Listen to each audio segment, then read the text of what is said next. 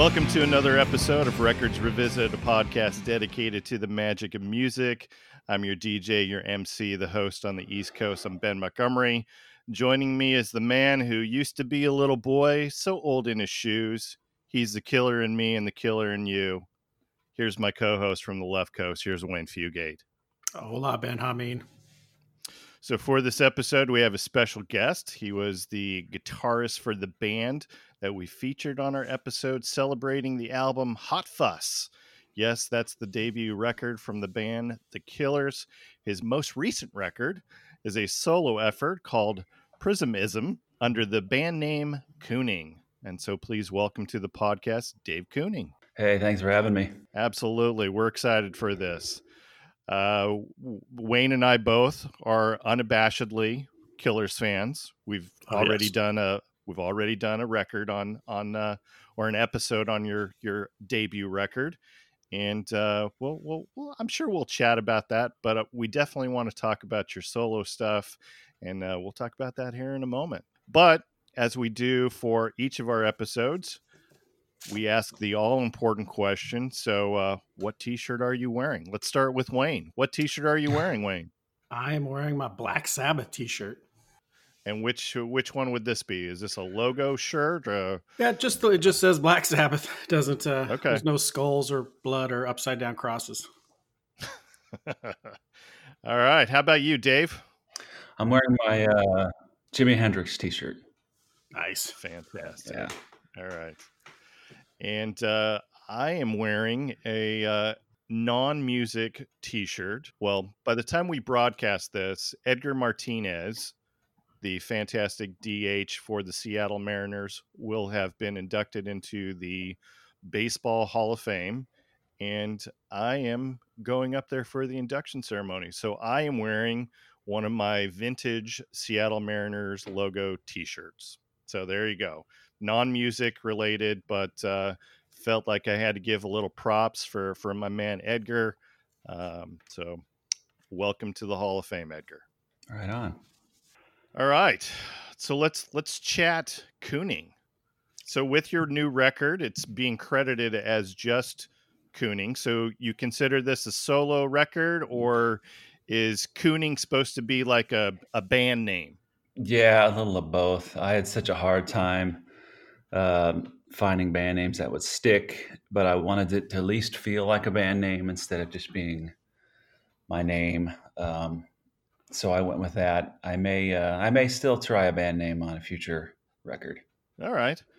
I I was listening. Here's a little blast from the past. So I was listening to some old Judy Bats uh, not too long ago, and Jeff Highschool, who is the lead singer for the Judy Bats, he also goes by High School for his his solo project. So I was wondering if there's maybe a, a trend going on with uh, with people who are well established within the industry just going by their last name for their solo stuff. Maybe, maybe there's a trend, but I found that like any band name idea I had was taken. It seemed like.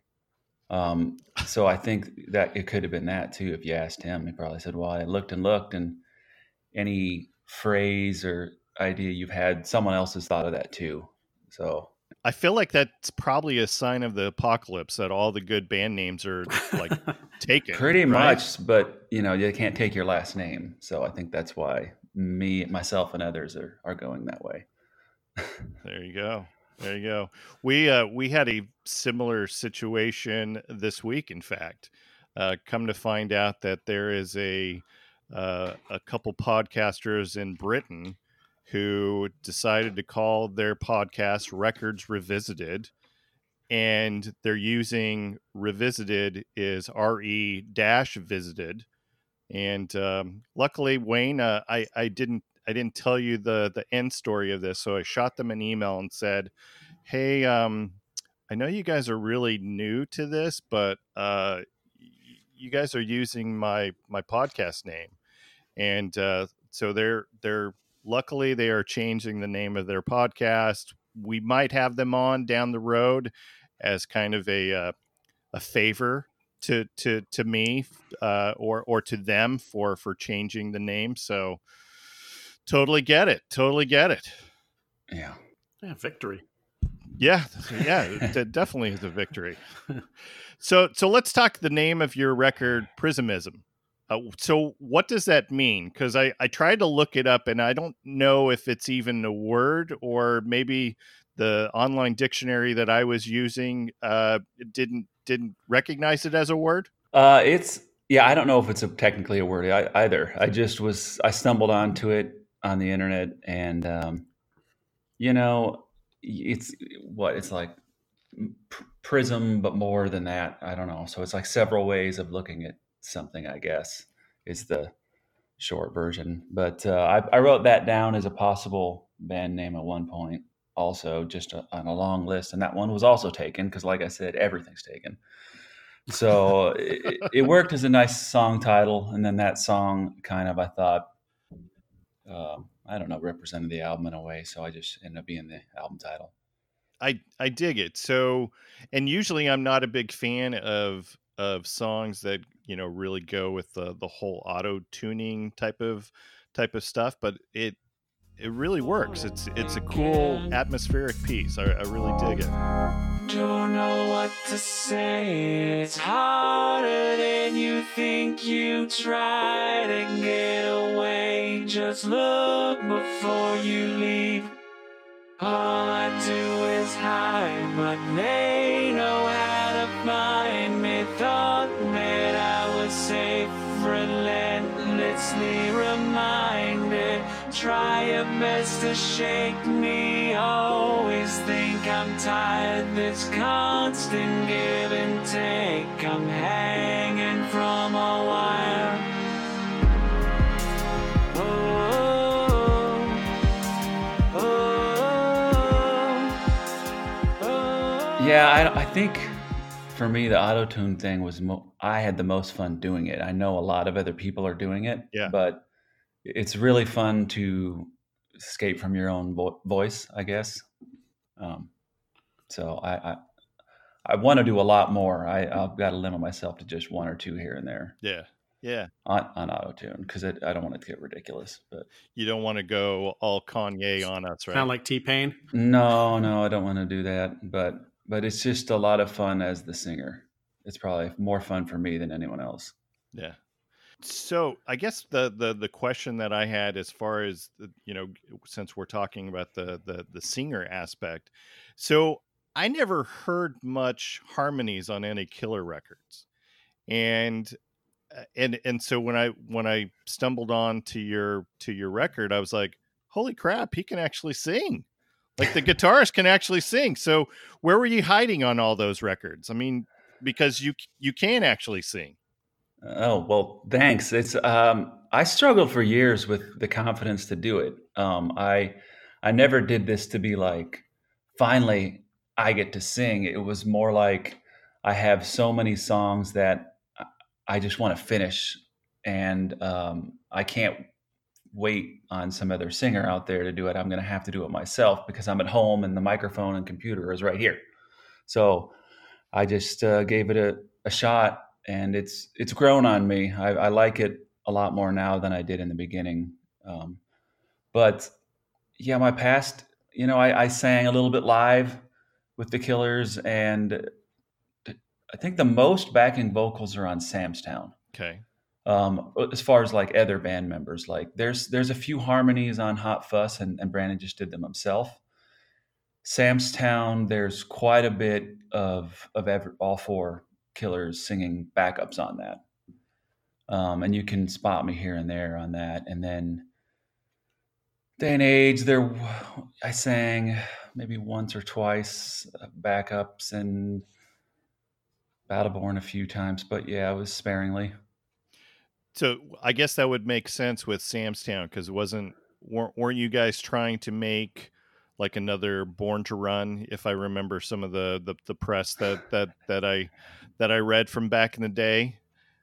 And, and Bruce always has like, you know, the full band, and he's got other people, you know, providing some harmonies, et cetera. Yeah. Yeah. That, that sounds about right. That's probably what Brandon um, wanted to do. I see the, the, uh, I see the Bruce influence more now than I did at the time. Like now that I've stepped away from Sam's Town, I do see the Springsteen similarities, that some of them are glaringly obvious, but when I was making it, it just, I didn't think Springsteen. I, I have a feeling Brandon did, but it wasn't my uh, inspiration. Was, was Sam's Town, was that your guys' way of kind of n- maybe not totally escaping the Hot Fuss sound, but, but showing, showing the public that there, there's maybe a different side of the Killers that y'all aren't completely aware of? I think it was a little bit the second.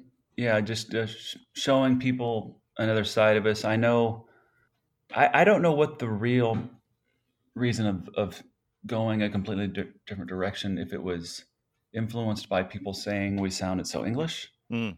And I think in some, which was usually almost always a compliment, um, you know, because everyone loved Hot Fuss. But I think in some weird way, maybe some of the people in the band wanted to show our American side. Um, I didn't necessarily think we needed to change, um, but but I did like everything on Sam's Town because I like a lot of different kinds of music. So it wasn't like I didn't like the, the music we were making. I loved it. I, uh, but I also liked the new wave stuff, and, um, you know, I just went along with what everyone wanted to do.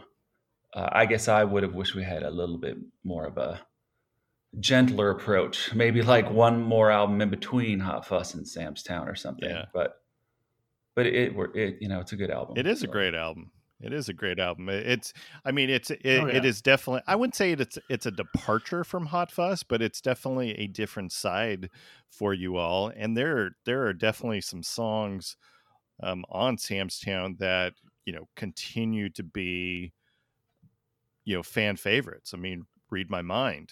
It's huge. Yeah. Yeah, for sure. Yeah, no, there's a lot of stuff. They still play a lot of those first two records live. Those are definitely the the two albums that, as a band, I think we worked, like it felt like the band made those two albums the most. Yeah. Um, we definitely all four had a lot of input and songwriting credits on those first two records.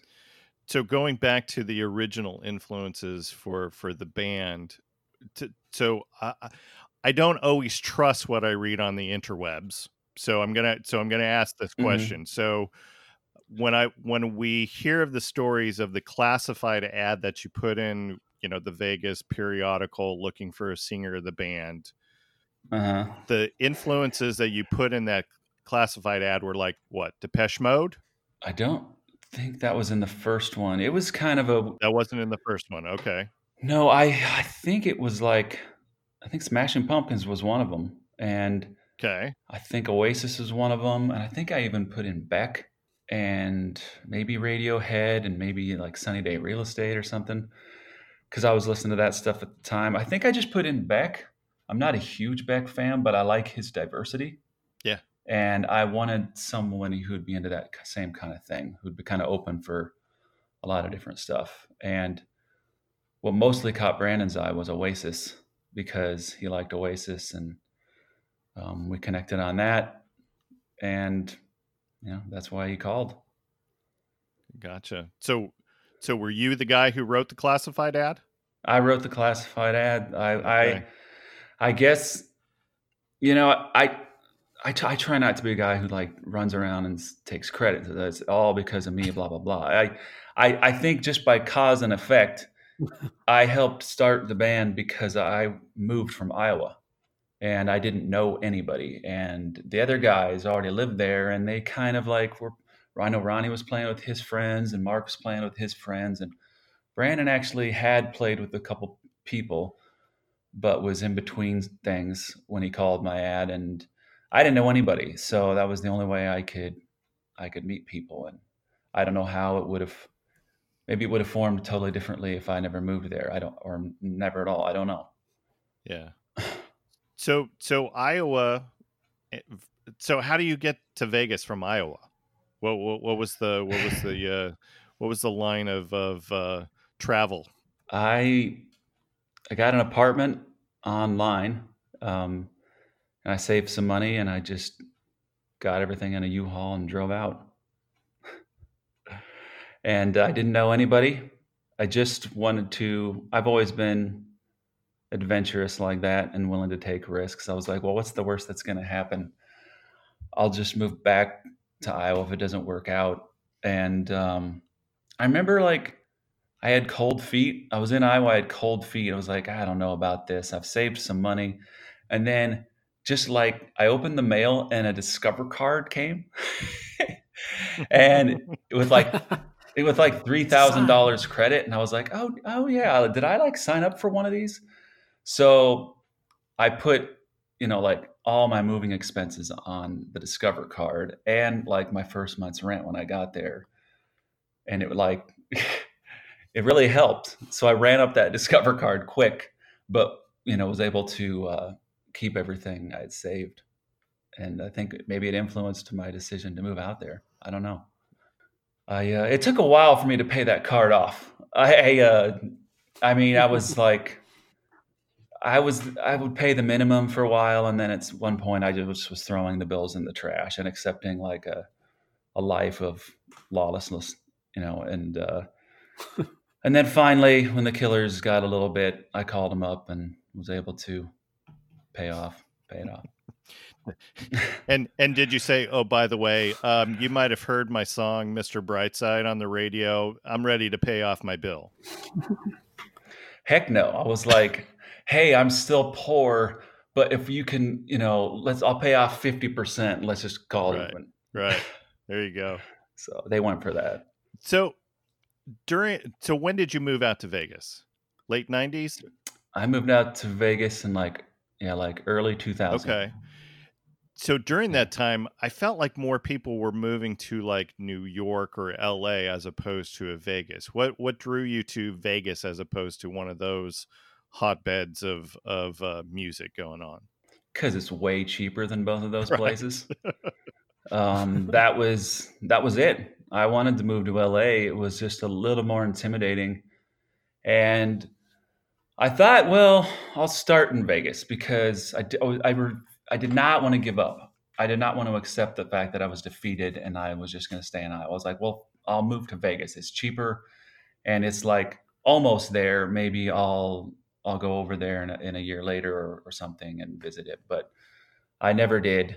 Um, and, you know, I met Brandon and some other people and turned out to be a good thing I moved there. So, you know, I don't know. It can work out in a, other, other little cities like that, too. I th- actually think L A and Vegas, they're so hard to get by, yeah. You know, when are you going to work on music if you're living off ramen noodles like I was? You know, right now I'm actually reading the book called Meet Me in the Bathroom. Uh-huh. You know, you know anything about that? A little bit. It's like yeah. that New York scene from. Yeah.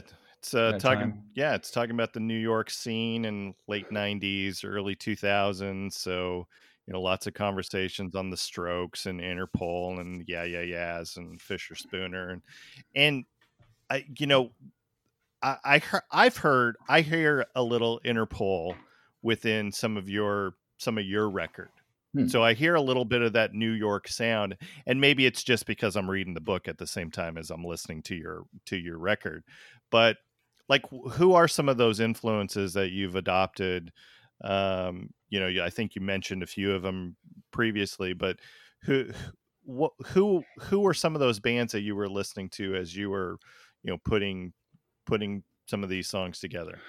Well, the Strokes and Interpol were strong influences on the Killers at the, in the early days as well. And, and I think still to this day for me. So I'm not surprised if you picked up on a little bit on my record, because you know, they, both of those bands have some great bass and guitar riffs, and that's the kind of stuff I'm into. And that was, that was the one thing that I, I felt like there was a little Interpol, because they are, they want to get you on the hook. Mm-hmm. And I, and I felt like a lot of, a lot of your songs on your record do have that hook to them, which, which is probably what brought me in. Cause I'm, I'm, totally right there with those kind of kind of songs. So, and I'm a big Interpol fan, so yeah. Love it. Yeah. So let's let's chat about a couple of the songs on your record. So Queen's Queen's Finest. The size you were. The hunt is on, but they can't find it. Irresponsibly, you dream of a better life. We've been living on the wrong side of this line. Waste away. The length of days gets shorter. We'll figure it out. This road is unforgiving. And so they told you to try to understand. We're really sorry, boy, you need to change your plan. Definitely got got that catchy hook, as I talked about, the gu- guitar riff, very hypnotic. Since you're a guitarist, where where where are you where are you finding the the, the synth lines for, for a song like Queen's Queen's Finest? Um, just by playing around. I, um, just, I, I've had a chance. I didn't have much chance to play synths or keyboards with the Killers, you know, cause Brandon already does it, or there's a producer that wants to try his part. And it was always yeah. kind of like, I don't know. It, it wasn't that I wasn't allowed to, but it was almost like, I should just stick to guitar sort of kind of thing. I don't know. I mean, I'm, those guys might disagree. They're not here, but, um, but I definitely felt com- complete freedom at home to play as many synths as I want. And, you know, I, I had, have phases throughout my life where I would practice piano and keyboard in college. I took lessons for a couple of years. And so I finally got to get that out of me, which I know I want, um, I think, people were surprised by that and expected it to be all guitar. And I still plan to make a lot more guitar records, but I, the keyboard stuff was, was, was just dying to get out of me. So, you know, I had the chance to do that. And I, and I felt like you kind of announced that as, as your, you know, with your, with your first song, Boat Accident, it kind of starts out with that, that synth sound. Kind of, kind of reminded me a little bit of of, of Read My Mind with a, a little bit of that synth, but then you're immediately going and switching up the sound. And was that was that kind of your way of announcing to everyone that, hey, this record might have some killer sounds, but this is definitely a Dave Keuning record?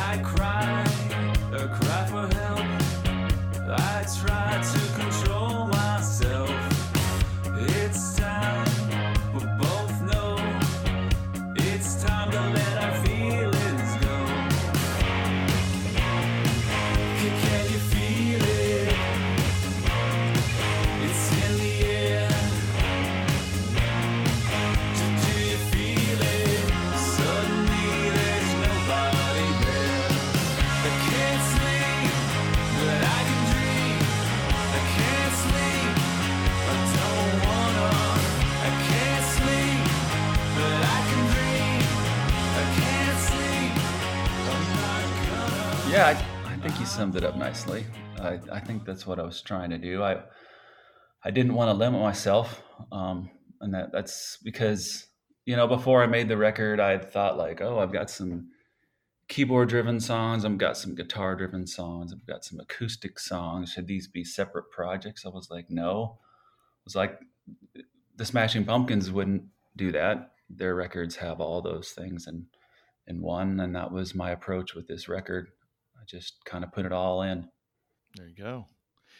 Um, and you just finished uh, a tour behind the, the record. Any more touring happening, or is that kind of kind of it for the promotion? No, I've got a, a festival in Iowa coming up August second called Hinterland. Then I've got a festival in San Diego um, called Caboo in September. And then I'm going to go to Mexico in November for a festival in Mexico City.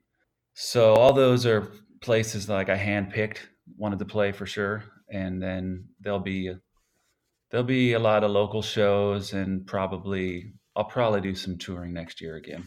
And what is that? What does the touring look like? Is it just you with some pre-recorded stuff, or do you got a you got a band together with you? It would be cheaper if it was just me and a, me and a computer, but um, no, I I I have four other guys with me, um, you know, to play keys and bass and guitar and drums, and um, they're great guys and they're fun to bring out. And uh, I don't know, it's the way I see it being like a real band.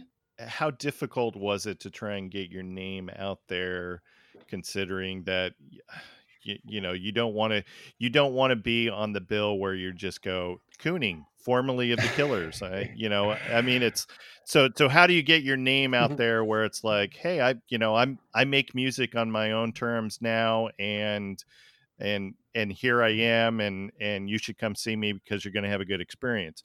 Um, you know, I'm I'm just curious on, on how the promotion stuff has has been going for you. Uh, well, yeah, the promotion helps. Otherwise, people have no idea what's going on.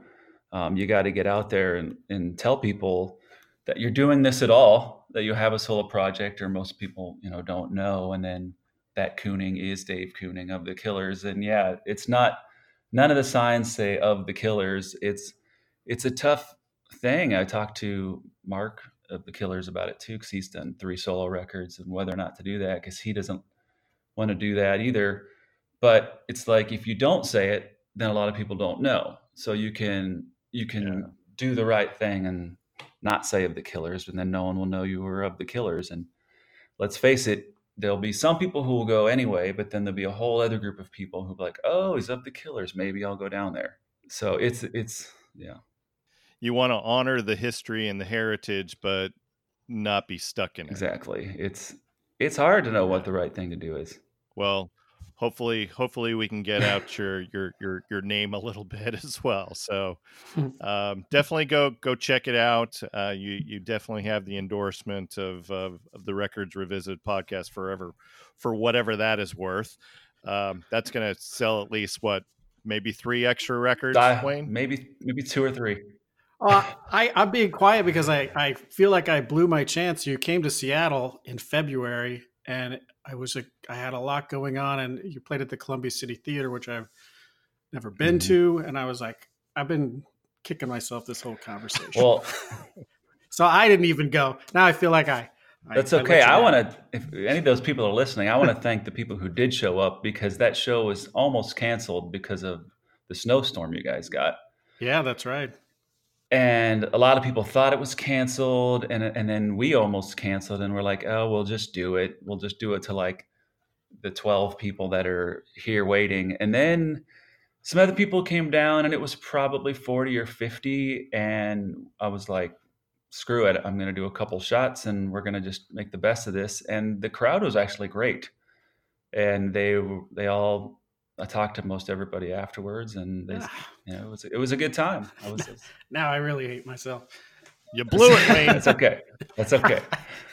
I won't let it happen again. See, the good news for me is I live in Florida, and a lot of the bands that I like, or uh, or guests that we've talked to, they haven't they don't they don't come he- down here to Florida to tour. So I can always use that as an excuse. It's like, well, you didn't come, Dave. It, Florida wasn't on your tour stops, so it's a long ways. It is a long yeah. way, yeah. And it's and it's logistically, it is not an easy place to come in, because you got to drive into Florida, and then you got to drive back out to yeah. out of Florida. So I get it. I get screwed all the time with uh, bands not coming. I always get no, excited. Man. I always get excited for bands that are like, we're going on tour across North America, and we're coming nowhere near you. We're coming to Atlanta. Yeah, because Atlanta is like the last corner you can go before you go down in there, and you don't want to do that if you're, you're going to be stuck down there and have to come back out. Correct. So all that gas is expensive. It is. It is. I'm. I. Yeah. I'm not disputing that. I will say that I have gone to Atlanta way more than I have ever wanted to, because of going and seeing bands that I that I like. So that six hour drive is brutal, though. I will I will definitely mm-hmm. say that from where I'm at. All right. Well, let's uh let's switch gears. Let's talk Smashing Pumpkins. But before we do, so I throw out one last question to all of our guests, and this is because of Wayne's disdain of this particular song. Okay. So, so Dave, we want your opinion. Toto's Africa. Sure. Is does this a, is this a song that makes you smile, or is this a song that makes you irritated? Oh boy, I kind of both. I I, I understand it's it's kind of irritating, but I understand why it's good. I sometimes I grudgingly sing along to the chorus, you know. Wayne, if it's so on the radio. Me, yeah. So Wayne, let me ask you, do you ever sing any of the lyrics to Africa? If it well, comes not on. Anymore, because you kind of made it my calling card, so I really can't. But uh, I'm sure I have been guilty of that early on. Like I say, in nineteen eighty-three, yeah, probably. But put some some experience on me, and and actually having listened to some good music, I I don't sing it anymore. All right. Well. Are we are we are we splitting Dave's vote down the down the down the middle? I guess I, I maybe more no. I know at the time it was it came out, I didn't like it. Um, I think I since Weezer's covered it, I think I like it a little more now, just because if anyone came out with a song like that now, I'd be proud of them. I'd be like, wow, you got a big chorus, you know, like good for you. But no one's writing music like that, so they really aren't. Nope. All right. Well, I'm Wayne, I think I'll give it to you. He said more no. So yeah, I think you have. Yeah, a little little more no than yes. Yeah. All right. Well, I'm still leading. Well, okay. I told you. One bite at a time. So I'm going to eat yep. this elephant. Okay. Yep. All right. So so Dave, tell us what record you chose to revisit for this episode. I chose the Smashing Pumpkins' Siamese Dream. Um, you know, I thought about a few others, but really this is I probably know this record better than any. Um, and I also know how to play most of these songs on guitar. I spent many, many hours just in my bedroom in high school, listening and, and learning the parts. And this is a big part of me. So what were some of the other records that you thought about? I mean, I don't know what's been done either off your list, but I mean, I considered like Guns N' Roses' Appetite for Destruction or something. We did um, that. Class, we, yeah. Yeah. I figured you probably did that one. Someone did it.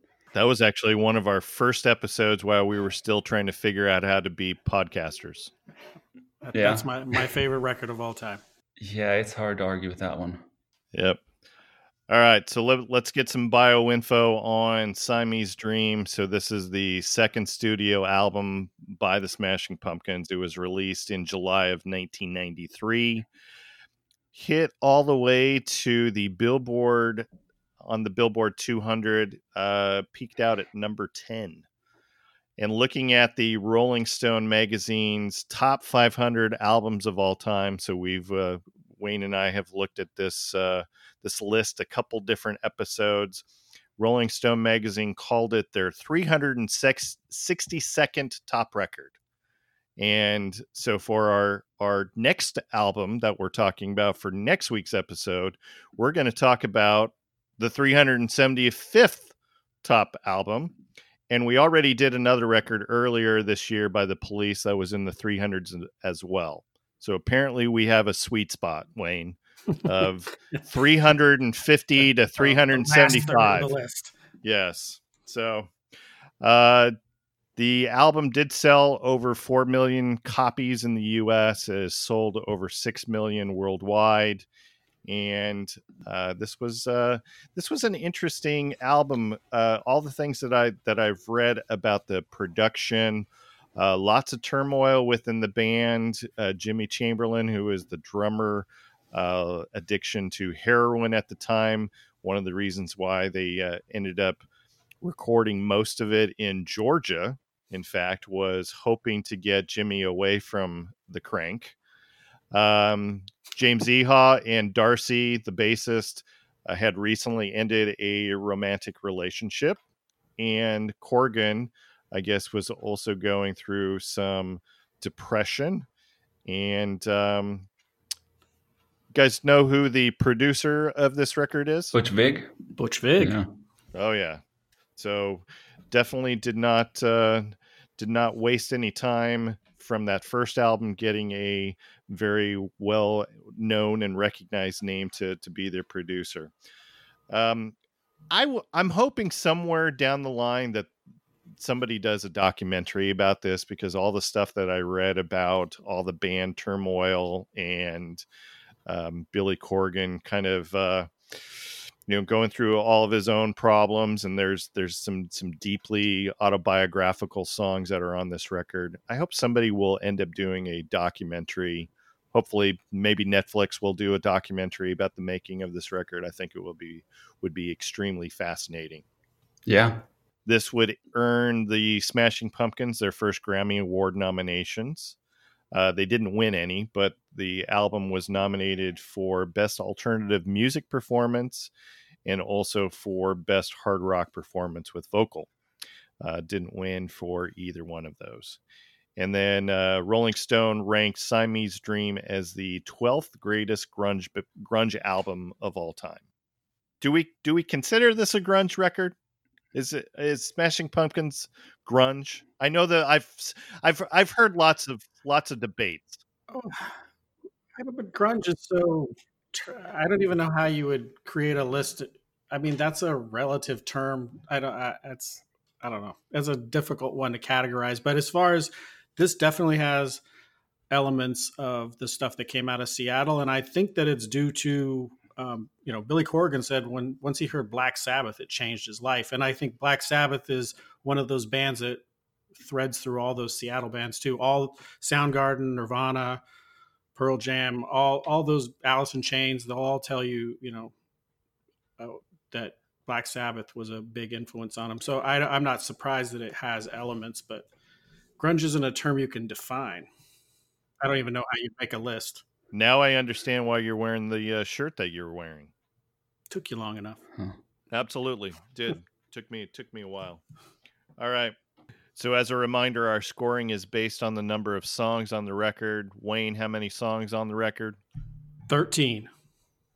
Which means our top song is going to get thirteen points. Next favorite, twelve points on down to our lowest score of one. Here's first song. Here is Cherub Rock.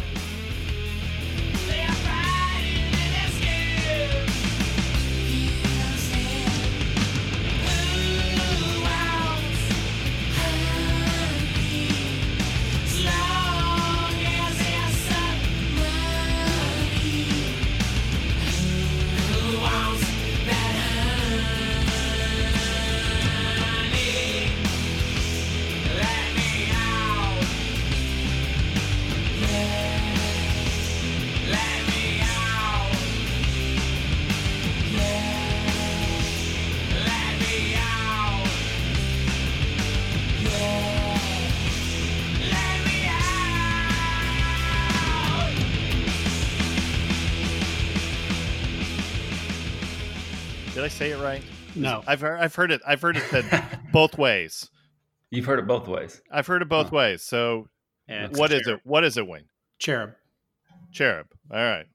So this is this would end up being the first single from the record. This is a this is a nice way to start uh, an album. This is their major label debut. This is what's going to introduce them to the rest of the world, and I think it has all of the elements that make them a really that made them a really great band. At that time, um, Billy Corgan's got this incredibly distinct voice. Like, I've never had a Smashing Pumpkins song come on radio or streaming and thought to myself, "Who it? Who is this? I know who this is. Just give me a second." Like, you know instantly that this is either the Smashing Pumpkins, Billy Corgan, so on. But you know it's you know who's singing it right away, and all the distortion in the guitars. Um, And he, I, he, my one criticism, I have a somewhat of a love-hate relationship with Billy Corgan, because I think when I've read all the stuff where he plays all the parts, you know, I mean, Darcy Wetsky plays very, there's very little of her bass on this. There's very little of anybody else but him and then Jimmy Chamberlain. And that kind of megalomaniacal approach to things uh, is a bit off-putting, but you really can't argue with the results. But I also love a scathing indictment, and this is a scathing indictment of the at least major label music industry. Yeah. Yeah. What do you what do you got on this, Dave? Well, I I, to, I scored it a little differently, but I scored it eleven. I, I, I think I did it backwards, but I'm going to do the math for you. So you you have my numbers in front of you? I do. I do. Yeah. So there's probably confusing. So the, so a thirteen is the one you like the best. Yes. Yes. Okay. Then this I have this as eleven. I even told Wayne at the at the before you jumped on. I said, so Dave was listening to a different record than you and I were. Yeah, sorry hey. about that. That makes no total sense now. Okay. It's not the golf score. It's the highest score. That, okay. That's right. That's right. All so, right. so, well, uh, while you guys are talking, I'll, I'll, do, I'll do some changes on this. So, okay. All right. So we've got, we've got eleven for, for Dave here. eleven. All right. And I think that he, this shows also that this has one of the best guitar solos of that, of that era too. And I, it, He was an underappreciated. He still uh, currently is an underappreciated guitar player. I agree. That's what, especially yeah. considering. I mean, if all of this is virtually all of this on the record is him, and I think he, I don't think he ever really got his due. Yeah, and and Corgan insisted that this was going to be the first single off the record. the The record label wanted Today hmm. to be the the opening single, which. If you look at chart position, they were right. Today really is what I think uh, kicked this particular record into more of the zeitgeist as opposed to uh, this this particular song. We'll we'll talk we'll talk about Today in a moment. And this was a moderate success for the for the band. They did perform this on S N L. I, I feel like I feel like we can't properly talk about this record without also talking about Pisces Iscariot, which was the record released after Siamese Dream. And it's essentially made up of demos or B-sides that were released from Siamese or around that time frame. So, for instance, the song Pissant was the B-side to this song. And I and I love Pissant. That's a great, great song. And I think if this was if that was on Siamese Dream, there's a good chance it would have received like a seven or eight score from me. And that was, like I said, that was that was what they they felt was a B-side material. That's that I think is is very um, demonstrative of of how good the songs were for this record. Yeah, Pissant would have been my favorite song. Hmm. It's a great song. It would have been my favorite song if it had been on this record. Yeah. All right. So, Dave, you gave us a score of eleven. Wayne, thirteen. Mm. All right. And I'm I'm and I'm totally going to just get vilified for this. So this is my three. Oh, wow, dude. yeah, I, I, I, I think I, you got the scoring upside down. No, I, I maybe maybe I do. Maybe I do. Look, it's a good song. It's just it's not one of those songs that I'm going to seek out from their catalog. And there's so many other good songs on this record that I would prefer to listen to over this. Apparently one, all so. of them. Apparently, or most of them. Nearly all of them. Most, yeah. most of them anyways. Most of them anyways. All right, let's move on. Here is, uh, here's Quiet.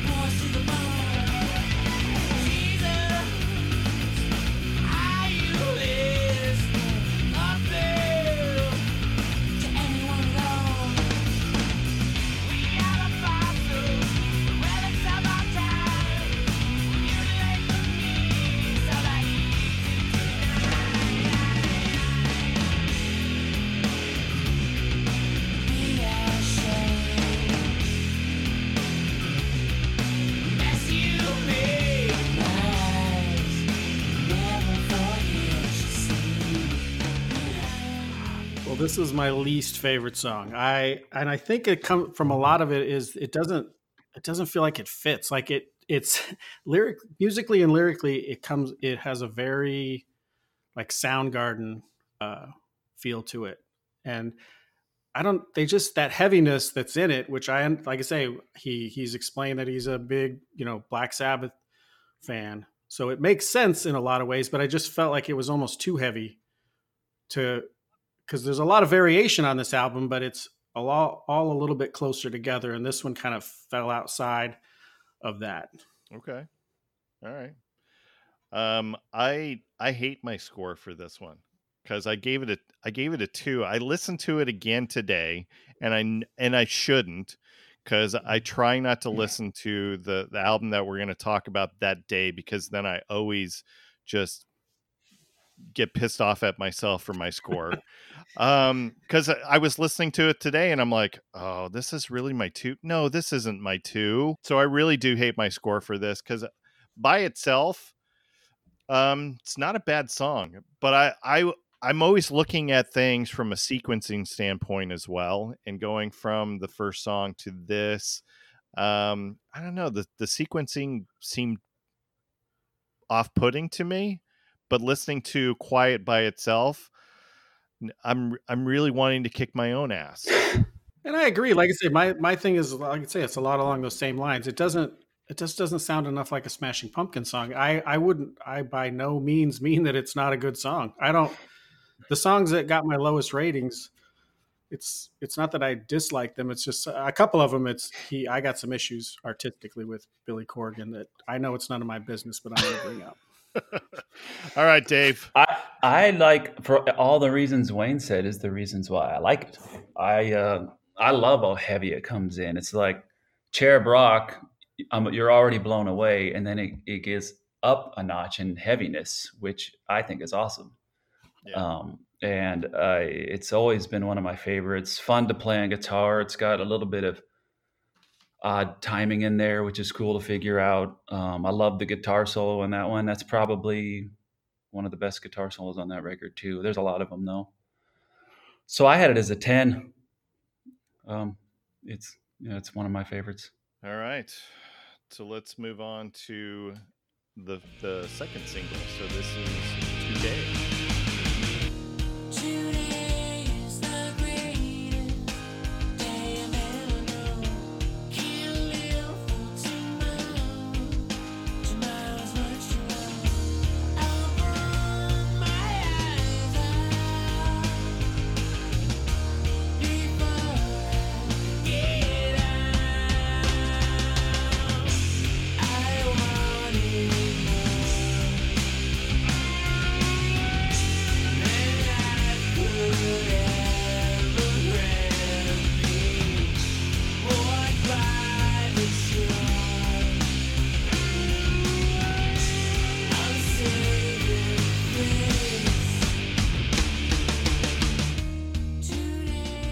Get us started on Today.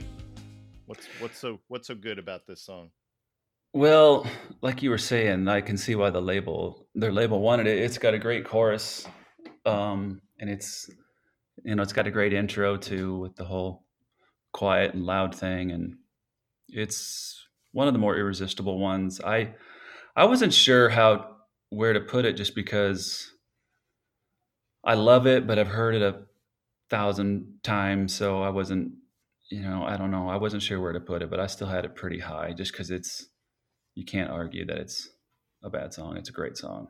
So no, I think I had it as a nine. Yep, and I'm I'm matching your nine on, on that as well. Uh, I I I really dig this song. Yeah, I know that, you know, Corgan opted for um, you know, Cherub Rock to to be the lead single, but I think that the label did really have it right.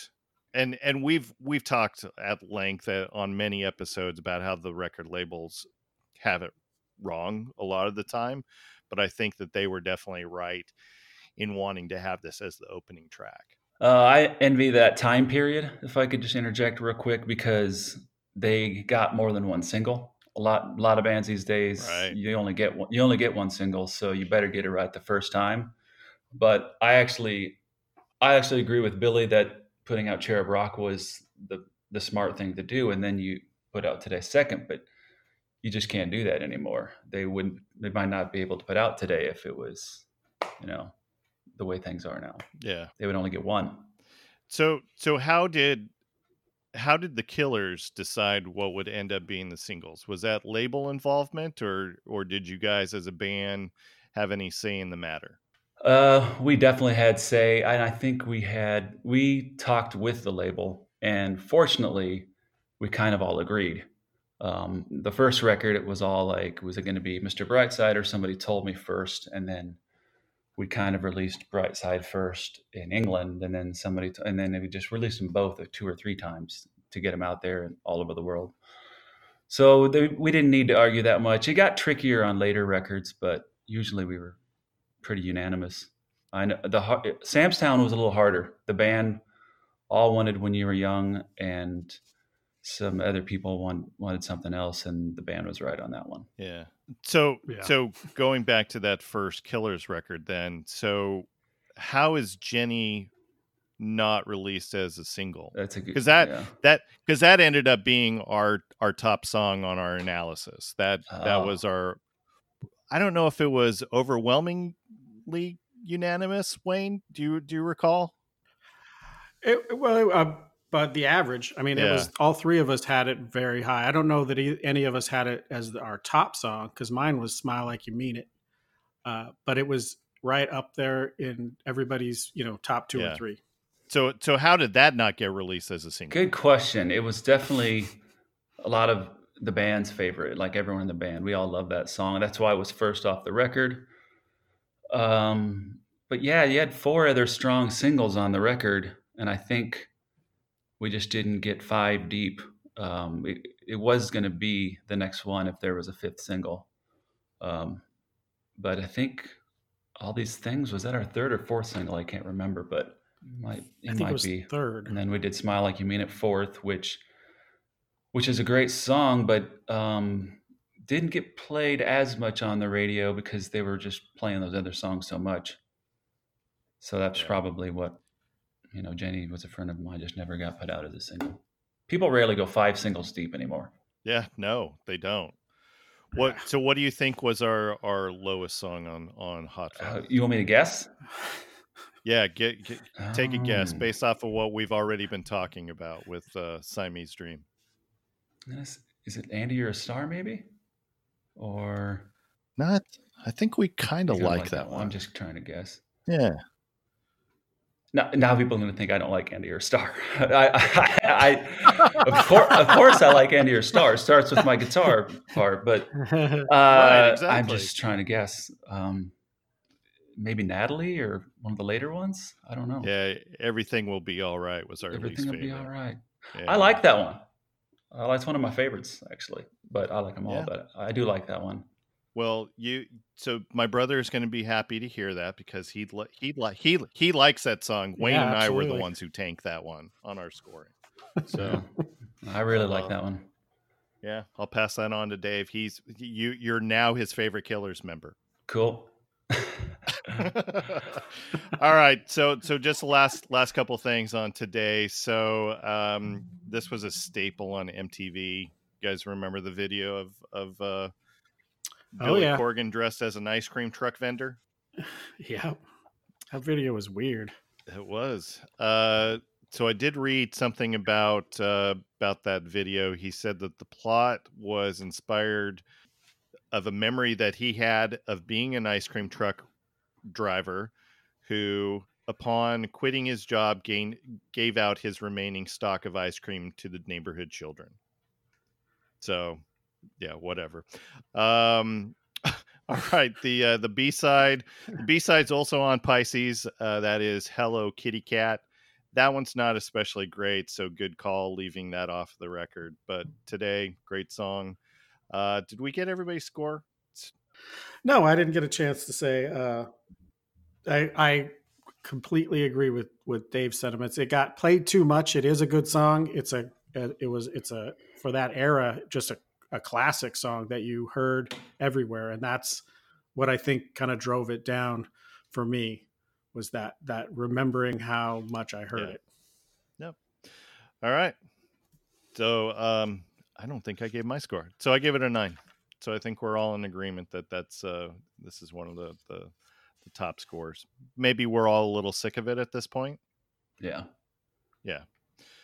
All right, that leads us up to the next song, which is Hummer. The waves I've seen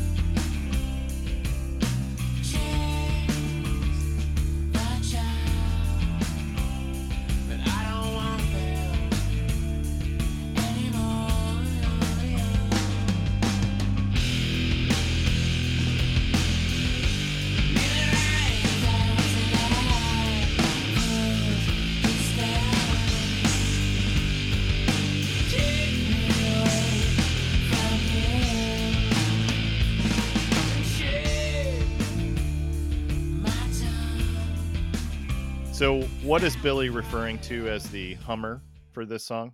Because the inner Beavis in me wants to go all high school and think about, you know, he's talking about, you know. Yeah. And I don't, but he make he leaves it as a noun because he says uh, at the end, life's a bummer when you're a Hummer. I don't, yeah. I don't. Is he talking about the giant gas guzzling uh, S U V that Chrysler put out? I don't. Were Hummers don't even a thing back in ninety-three though? Uh, it's pretty close. I think, I think they were still, uh, they may have, may have only been military yeah. at that point. Okay. What do we want to say about Hummer? Well, the first thirty seconds made me think that there was something corrupt with my M P three. I don't know that that was necessary. Um, hmm. I, I think this yeah. just has a lot of the elements of what I, I call a Smashing Pumpkins um, milk type song. So it's got the slow opening, the volume gets cranking, solid chorus, slows down in the middle, gets loud again. And I'm cool with all those elements, but then it ends up with my, my one criticism of Smashing Pumpkins is just a lot of their songs are just too dang long. Like this is almost seven minutes long. And Wayne, you, you remember what we used to call the Smashing Pumpkins, right? What was our what was our nickname for the Smashing Pumpkins back in the day? We called it Smashing Milk because they they milked the dickens out of all this all their songs. Oh, I completely forgot about that. But yeah, that this that's an issue that comes up several times. But um, yeah, they this one is just has very it's very standard Smashing Pumpkins with. Which is not a bad thing. Distorted guitars, gloomy lyrics. Um, he kind of talks real, you know, breathy and slow. And then he, you know, then he never screams, but he does start, you know, almost yelling. Um, all classic stuff. Uh, it's all good, but at the same time, there's nothing remarkable about it. Right. From, and even at aspect. six minutes and fifty-seven seconds, guess what? Not the longest song on the record. Oh. No, and remember we discussed Drown, which isn't that uh, like eight and a half, eight and a yeah. half, and the last four minutes are just right. noise. Right. He does have a problem ending things. I don't know. I don't know how if that's crossed over into his personal life, but he has a problem finishing, coming to a conclusion. Dave, what do you what do you got on this song? I think I had it as a five, but but I really like I like the song. I think a little more than you guys, even though I had I had to rate it a little lower just because there's so much to pick from, but. You know, there's a lot of dynamics in that song. Like you said, the intro that's that you said sounded like your thing was broken or whatever, and then and then ending. I I think I just remember jamming to this and learning the guitar parts, and maybe f- for me that was fun to play it for like six minutes. So I had a good time with that song. I gave it a four. Like I said, it's not that I don't like it. I just um, somebody had to get yep. a four, and I gave it a five. All right, let's move on. Here's Rocket.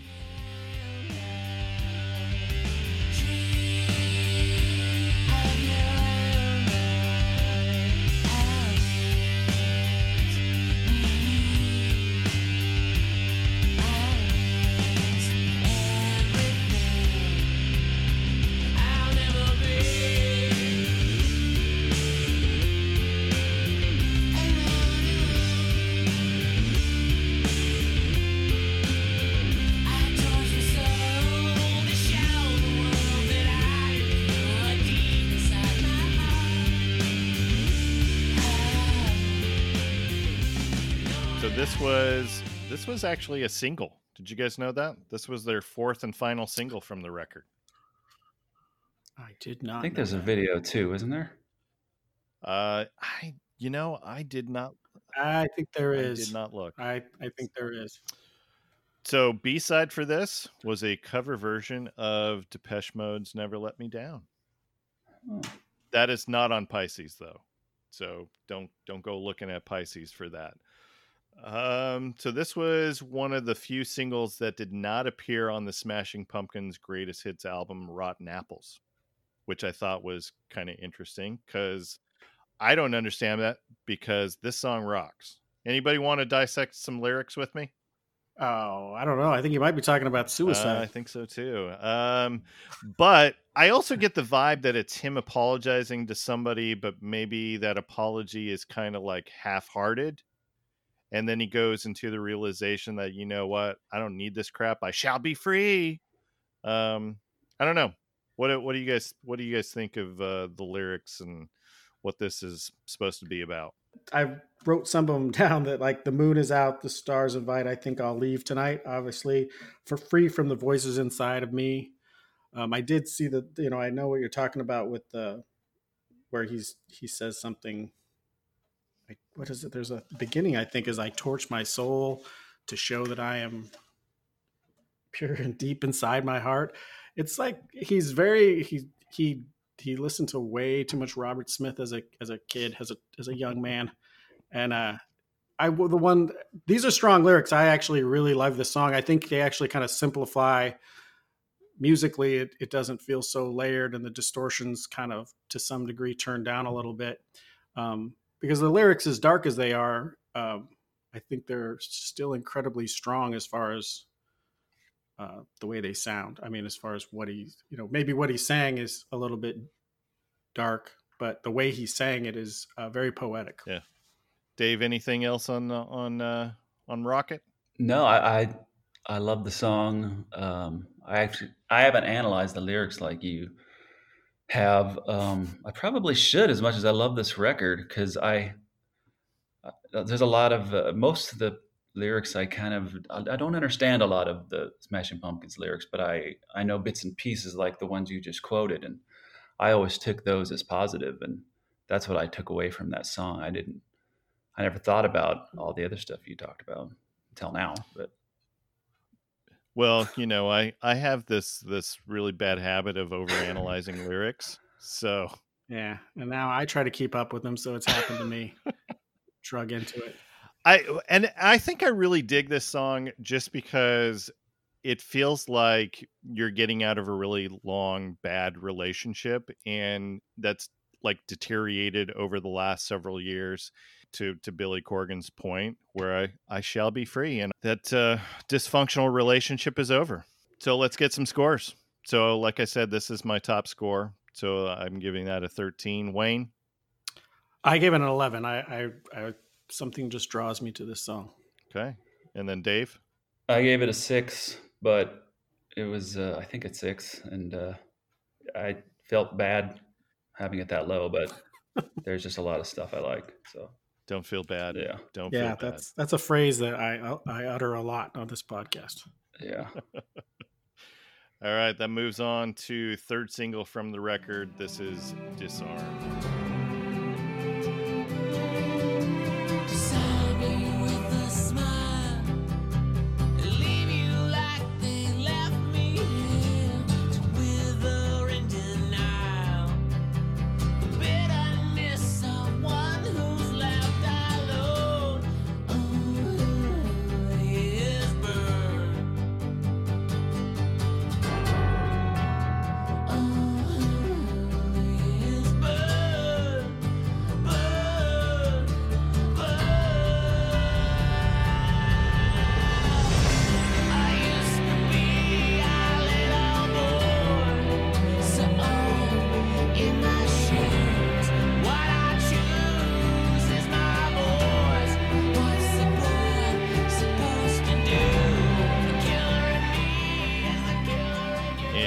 Probably spend an entire episode on this particular song, couldn't we? Probably.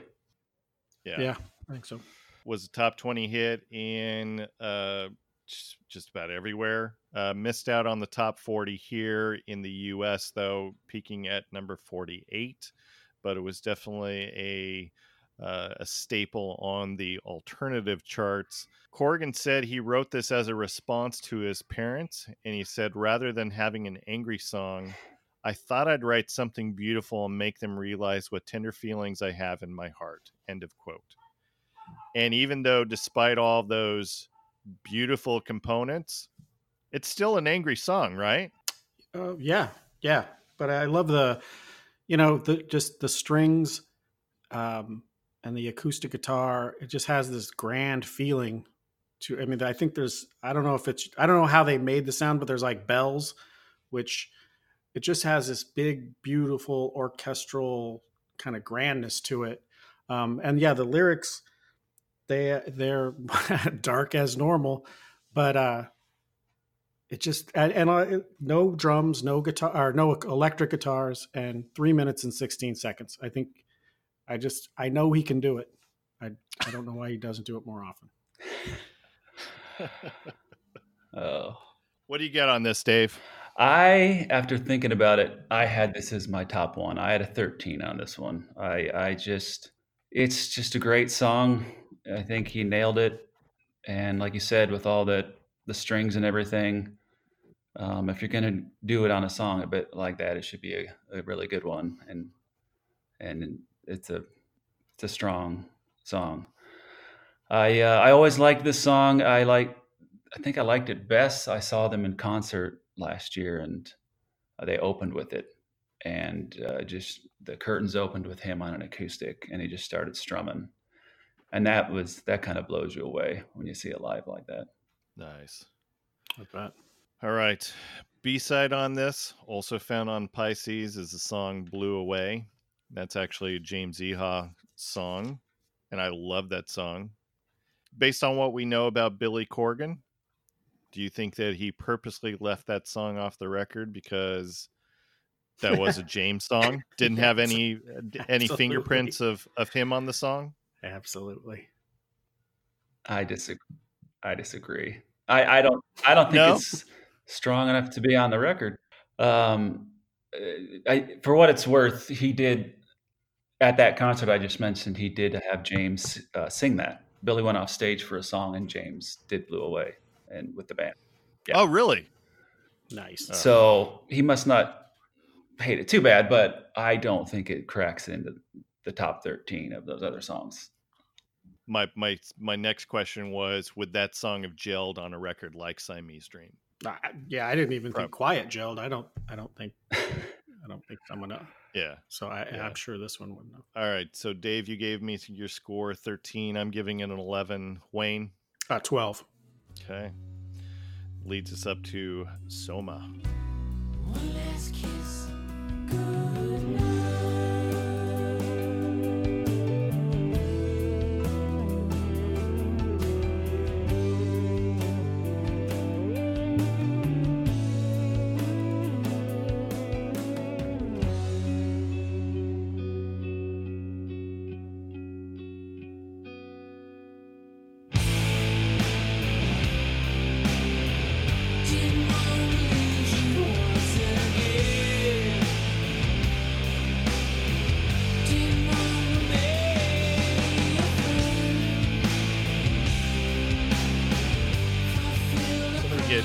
Started on Soma.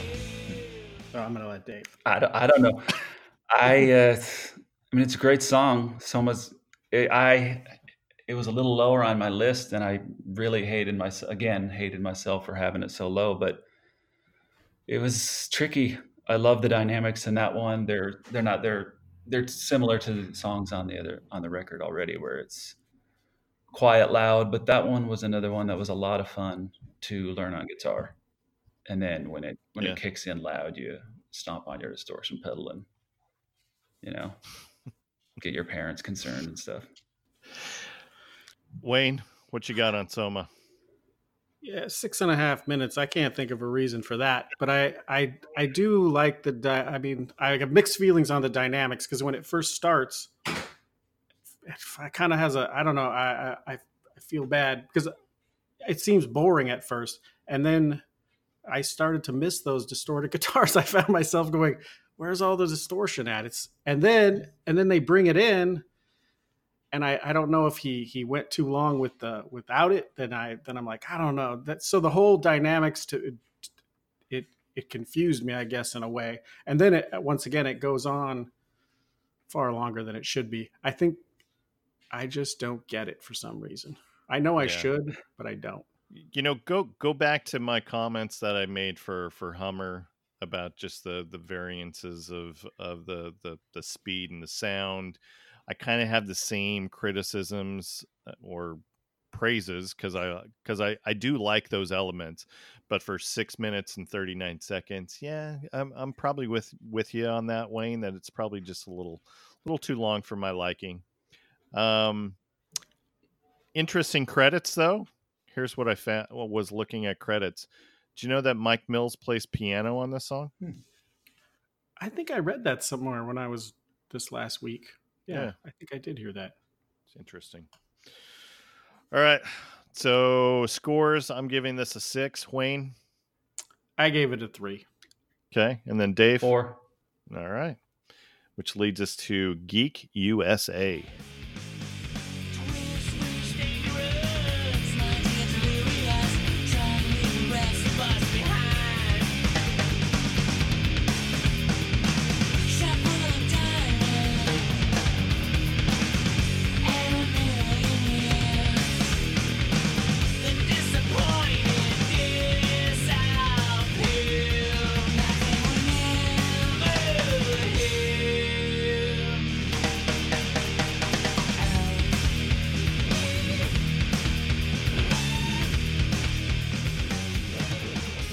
Was at one point I I thought it might be my favorite song, but as the as the week went on, this was a you know it was it was difficult scoring this because I knew basically my top songs, but as you're listening to it, it's one of those records where you're like, hold on, I might I think I might like this song better than that song, and then I would go back and listen to that song, and this one kept dropping. I did write Teen Angst Chicago Style, because this one is definitely a little more, um, there were some lines in there that, that kind of gave it a angry at mom and dad kind of a feel to it. But this one starts out with, I mean, so Black Sabbath-y, you know, really sludgy, uh, and kind of just picks up from there. But he, once again, he could have, he could have this ended this around four minutes. I think just, he, he's got a trouble letting go. He's got trouble letting go. What do you got on this, Dave? I had a three, but it was, again, uh, tough to do that, but because I really like this song, but I, uh, I don't know. Not because it's long. I just think maybe it's, for me, it's where it's on the album or something. I always am so excited to turn on the album, and then by the time I get there, maybe I, I'm a little bit tired of some of it. I don't know. I don't know. That's a bad excuse. Because you had to deal through, uh, you know, a couple seven-minute long songs getting up to that. Well, that's not a bad point because Selma's right before it. Right. So maybe that's part of it. But the song by itself is great. So the, the lyrics do make a reference to Siamese twins in this song. So I guess that gives the the, the album title a little bit of its uh, name. But you guys are aware that the record name, I believe, does come from a song called Siamese Dream that didn't even make the final cut of the record. Yeah. And uh, we revisited another record uh, earlier in our podcast that took the title from a song that didn't make the record. You you you know which one I'm talking about, Wayne? August and Everything After. Yeah, that's it. Counting Counting Crows. All right, let's get some scores. Did I get? Did we get scores on, on Geek U S A? No. And I've, I want to mention the thing that made it my favorite when I would hear it sometimes is there's this great ascension that goes on as you go. And I guess what would be considered more or less the chorus, the shot full of diamonds and a million years line. And then it has this real cool riff that goes after that into the next part. And I, I gave it a nine. Like I say, this was at one point a thirteen and then a eleven I scratched out, I think, and a ten. It came a nine at the end. There we go. And I gave it a seven. So this leads up to, um, spoiler alert, my brother Dave, his favorite Smashing Pumpkins song. So this is Mayonnaise.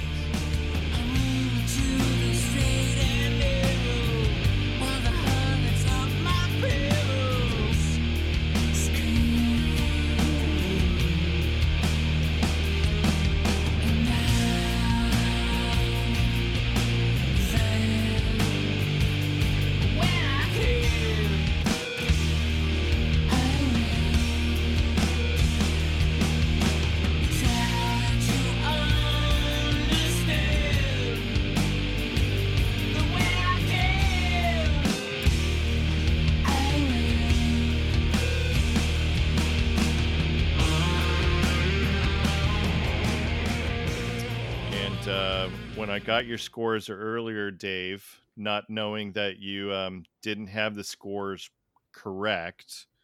the way that we do it. I had texted my brother and said, I don't know if you can be friends with Dave Keuning because he didn't like mayonnaise very much. So yeah. I'm glad we were able to, to, to figure out what the scoring is. Yeah. He and I are like-minded, I guess, because that was one of my favorites. And, and despite this not getting any radio play, or at least I didn't, I don't remember it getting any, any, uh, any radio play. This is really a fan favorite for Smashing Pumpkins fans. Um, because I looked at a R- Rolling Stone readers poll for best Smashing Pumpkin song. And this, this won. This was their favorite Smashing Pumpkin song. Uh, I'm not surprised. It's a good song. Dave, what, what do you, what do you got on this? I had a twelve, and it was, okay. for a while it was thirteen. Um, I just thought Disarm was probably a better song in the end. So I, that's why I put it up as the top one, but it's always been probably my favorite off the album is Mayonnaise. I like everything about it. You know, I like uh, the guitar, the intro is fun. The, the play, that guitar solo. I love the, uh, The, the things on that, and the inflections he does, and the dynamics throughout the song is great. And Wayne, I'm surprised that this is a, a higher score for you, because it's almost a six minute long song. I know, but it's, it's, I wrote unassuming, but powerful. Like it has, I do love the intro, which, which you just referenced with the, with the single note stuff playing, and then the distortion comes in behind it. And it, it's really, It's it's a very beautiful song and a very powerful song, but it, like I say, it isn't. It's not overly dramatic. It just kind of, it's a nice, you know, a nice what seven and a half minutes. that you don't one of those seven and a half minute songs that you don't realize is quite that long. I think ultimately my biggest question that I kept rolling around my head is, where did he get the title Mayonnaise? I, I mean, mayonnaise is like gross. Like I don't even. I love mayonnaise on a sandwich, but it's this gelatinous white blob of stuff. It's all oily. I, I don't know. The title is the most confusing. Yeah, part I didn't. The whole I thing. Didn't get that either. Anyone know where he gets gets it from? Maybe he was in the break room or something. Needed a title. Yeah, he had to be looking at a mayonnaise jar or something when he was writing it or something. It's like, I got nothing, so I'm just there. You go, mayonnaise. Glad he was looking at that instead of Italian dressing. I know. That would be really awkward for for a song name. Ranch. I had right? a few song oh. titles on my last record that when the I just had the music and the, the engineers like, I need to title this something just for Pro Tools. And I'd be like, oh, uh, okay. And then I would have to just give them something like, you know, broken, broken clocks. Wait, don't, don't say anything. Let me see if, if I can come okay. up with a few of those. So broken clocks, you just said broken clocks. I'm going to guess that Restless Legs was one of them. Um, no, it, was that actually, I think it was. And I think I worked I worked it into the lyrics after. So you're right. That is awesome. That's yeah. awesome. All right. Let's move on yeah. to next song. So this is Space Boy. I don't need, I don't care. Please, I want to go home. I want to go.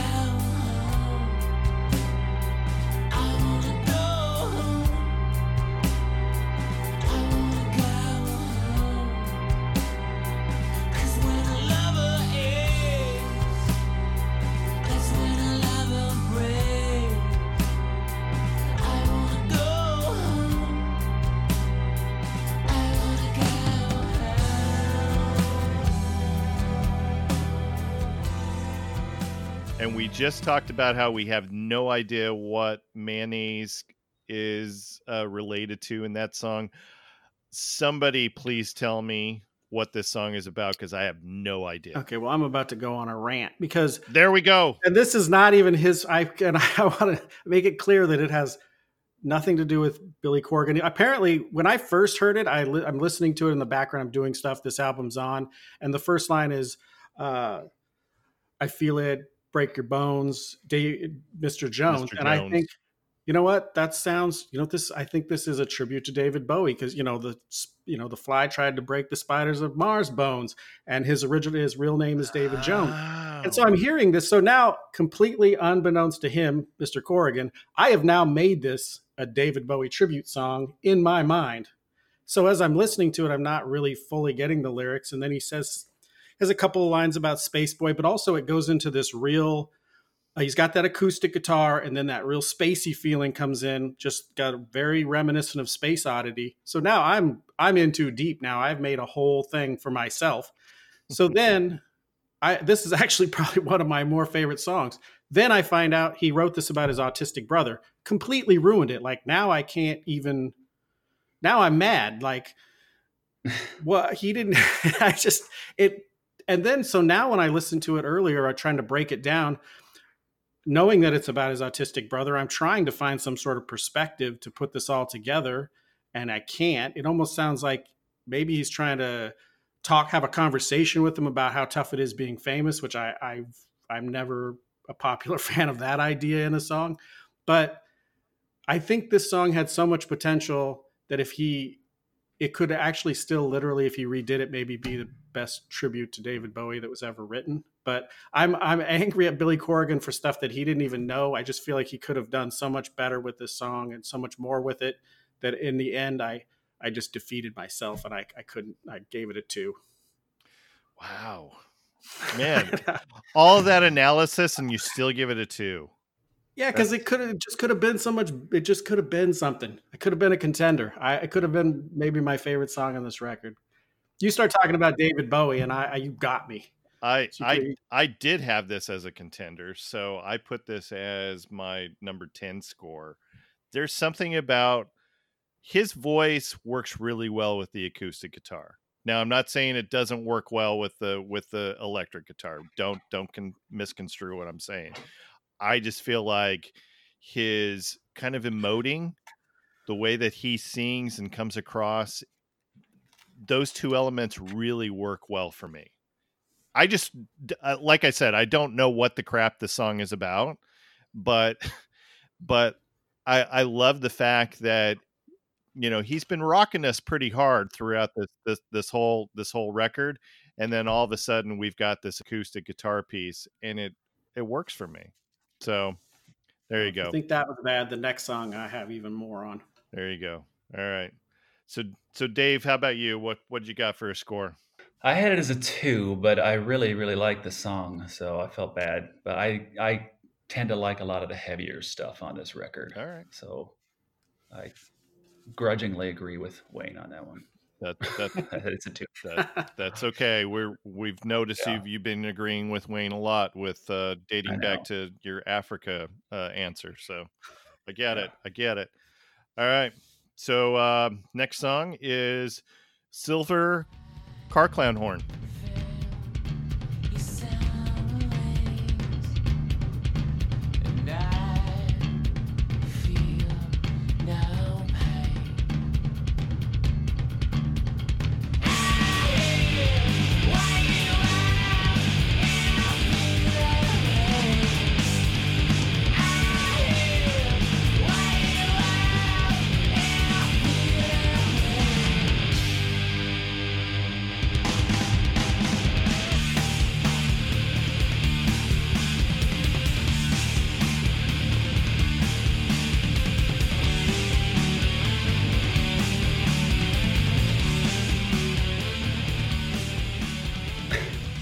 I think it. I think at Walmart back in the nineties, it was Silver Fork. Oh, there we go. All right. I remember they did something for that. Yeah.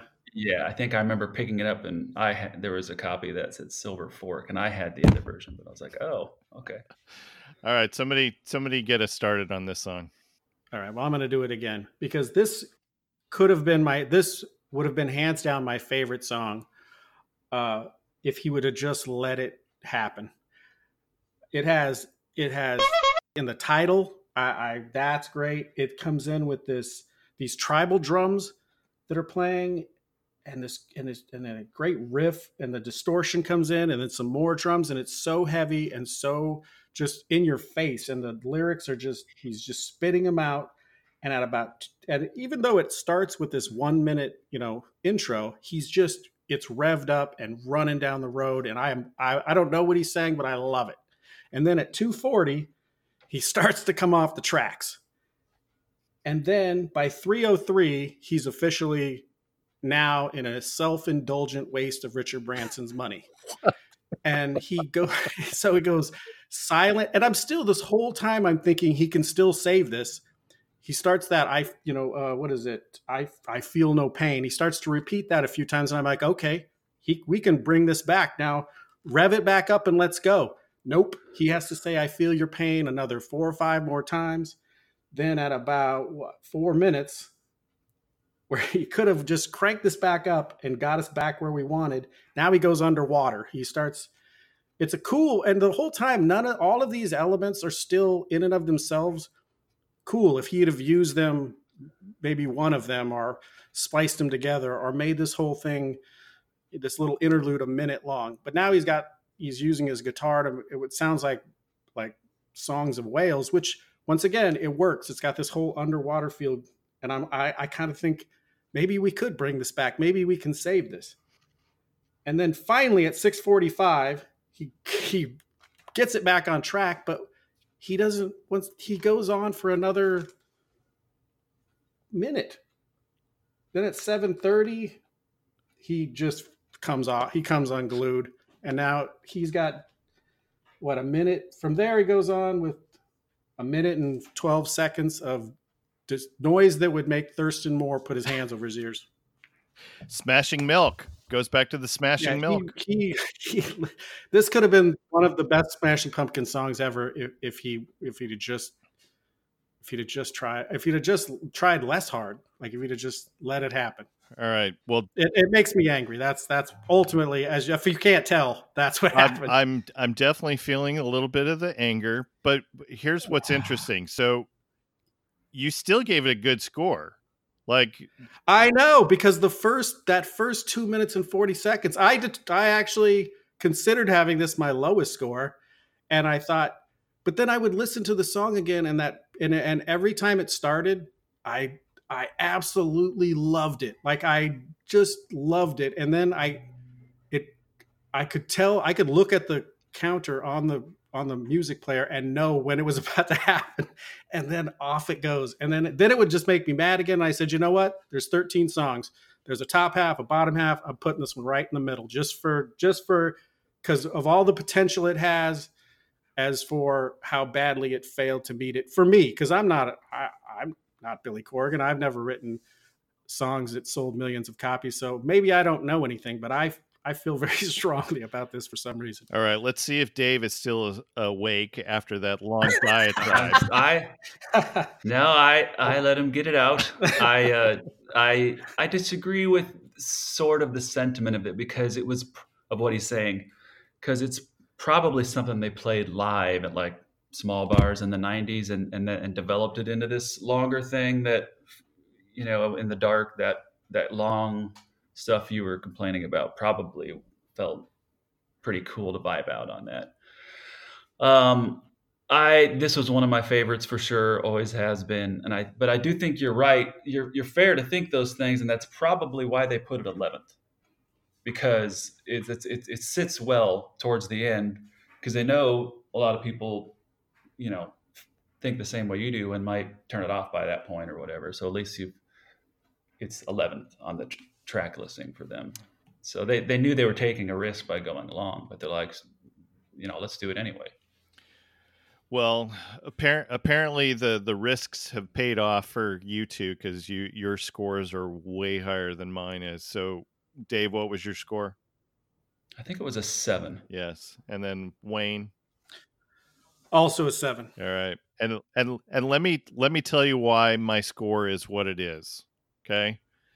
So I gave it a one. And the reason why is, if I have to fast forward a song, your song's not going to be one of my favorites. And when, you, when you're clocking in at eight minutes and forty-three seconds, I fast forward it. I, it got too long for me. And, you know, this is a guy who uh, I will sit through nine minutes of, of Flood of Sunshine by the Posies. So I'm, it's not that I'm, I'm not uh, attuned to sitting through an eight and eight, almost nine minute song. It's just, it got, it got to the point where I just, I, I fast forwarded. So on principle, I gave it a one. If there was a radio edit of this, I bet it would be one of my favorite songs on the record. Vilify me all you want, Smashing Pumpkins fans. That's that's my justification for my score. So, and I would apologize, but I don't do that. Um, all right, so so let's move on. We got two. We got two more. Uh, here is Sweet Sweet.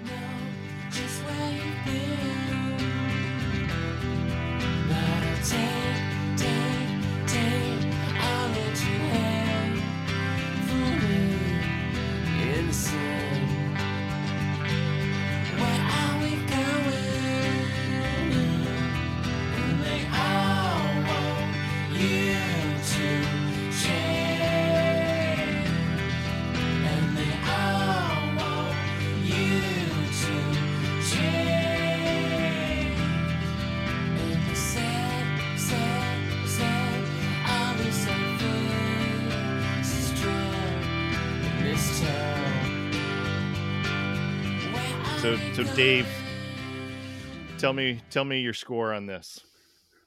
Well, I, I had to put it at a one, but not, I, lo- I love every song on the record. It just, when I was just picking, it just ended up being last. Um, something had to be last. So it's just a, you know, it's, it's a good song, but it's just a short little, kind of feels like an in-between song because you just got done with that other song, Silver Fork, and then uh you know there's only one track after that, so you know it's just a it's a good little song towards the end of the record, but it's uh, just a short extra song they probably didn't even need to put on the record. Right. Yeah, they could have put Blew Away instead of this song. Yeah, just saying. All right, uh how about you, Wayne? What do you think on this song? Um, I think it gets extra points because it's a minute and thirty-eight, and he just made me listen to eight minutes and forty-two seconds. And it's uh, I have I wrote appropriately titled. It is very sweet. Um, it I, this one actually has a little bit of harmony for the first time, and it ends suddenly, so I know he knows how to do it. See, here here's what I wanted more for this song. I really, I really like this song. And I think they could have, and, this could have been the last song. I mean, it, it has a yeah. real, uh, a, a real nice finishing touch to it. Not that I didn't like the next song, but I thought this one, you know, if I, I've already taken control of production on this record, I might as well, I would have moved this one to the end. Right. I, I almost feel like he's, uh, n- now that I'm looking at all of the scores and looking at the, the times on all of this, I almost feel like he's, he's going, see, I can I can do a short song. Yeah, and it's like, yeah, but you now know, it only proves on. That you could have done it before. Right. Uh, but I, I really do like this song, regardless of it being a minute and thirty-eight. I uh, I, I want somebody to do a longer version of this song. So so so Dave, maybe um, on your next record, maybe maybe. All right, so I gave it an eight, and, and then Wayne, I gave it a six. Yeah. And I really don't like my score. I think I gave it more of a, a, a higher score just because I don't know why. Um, I don't like my score. I think I'd like to give it a little lower, but whatever. Um, all right, let's finish this up. Luna.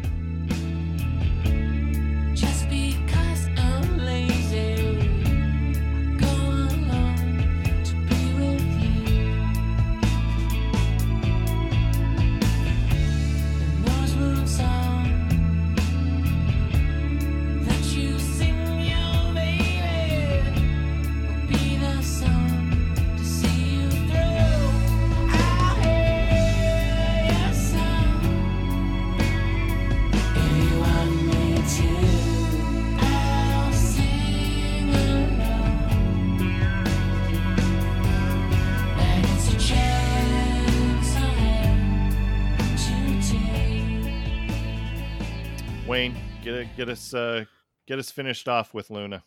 Good way to wrap up the record.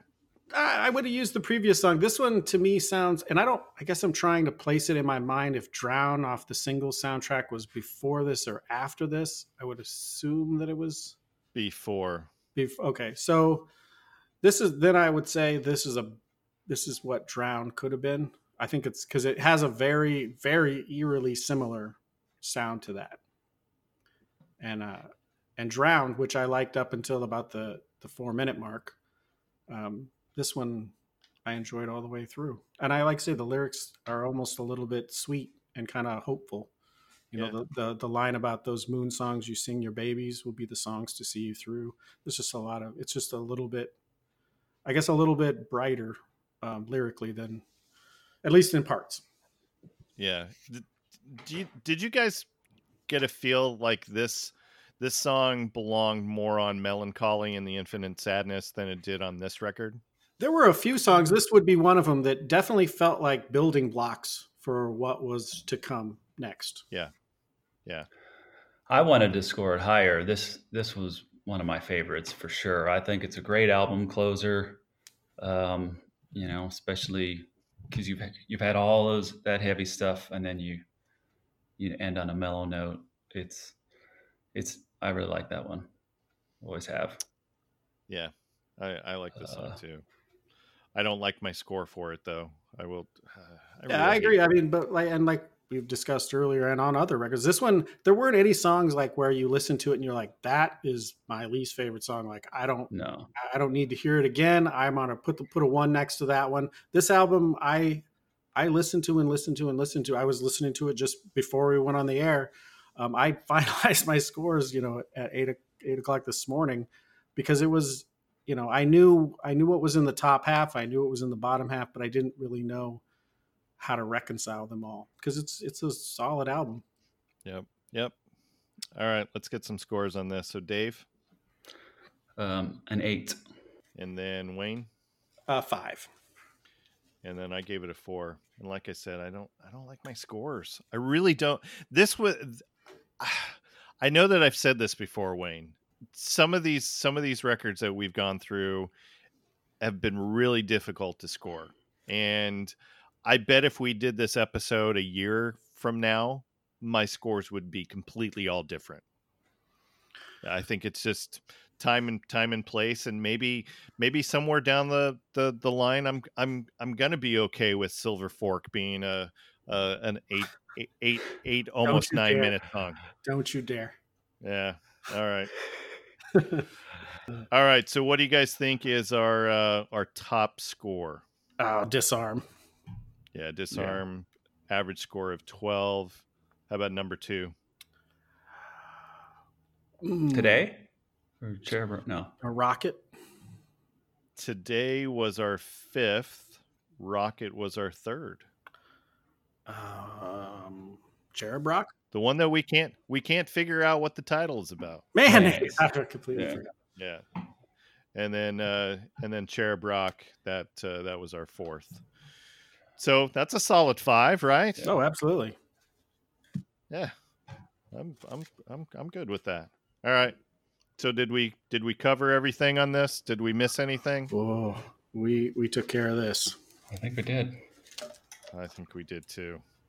So, Dave, this has been a, a pleasure revisiting with you. Yeah. So rem- remind our listeners where they can find all the happenings of Dave Keuning. Well, it's just under my last name, Keuning, which is usually people don't know how to spell. But um, anyway, yeah, it's, you know, website, keuning music dot com, and then Apple and Spotify and all those places will have my music, et cetera. All right. Perfect. So uh, one last question for you, and I'm lifting this question from a fellow podcaster here in Orlando who does the Scotch and Good Conversation podcast. So, Dave, who do you know that I don't know who would want to join us on the podcast to revisit one of their favorite records? Hmm. Who do I know? Put you on the spot. Put me on the spot. I mean, I can mention it to Mark, Mark Stormer or something if you want. If you want. Awesome. He's, he's a... He's intelligent at talking about music. We'd love it. Yeah, yeah, that'd be great. Yeah, yeah. Give us the intro. We, we'll we'll we'll run with that. Okay. All right. So uh, for the listeners, as a reminder, you can find all of our happenings on our Facebook page for the Records Revisited podcast. We're on Instagram using the hashtag Records Revisited podcast. Uh, don't go on Twitter with that, because apparently that other uh, podcast that I mentioned earlier uh, took the Twitter handle. So we, but Wayne and I don't use Twitter, so that's just a haven of crapola. I mean, you know, discontent, uh, hate, discontent. You know, leader of the free world uses Twitter a lot. Say no more. Um, all right, you can find us on Apple Podcasts, Castbox, Stitcher. You can also find us at our podcast host page at records revisited dot podomatic dot com. And we are also now on the iHeartMedia uh, app, so you can find us there. Please go subscribe and rate or review us.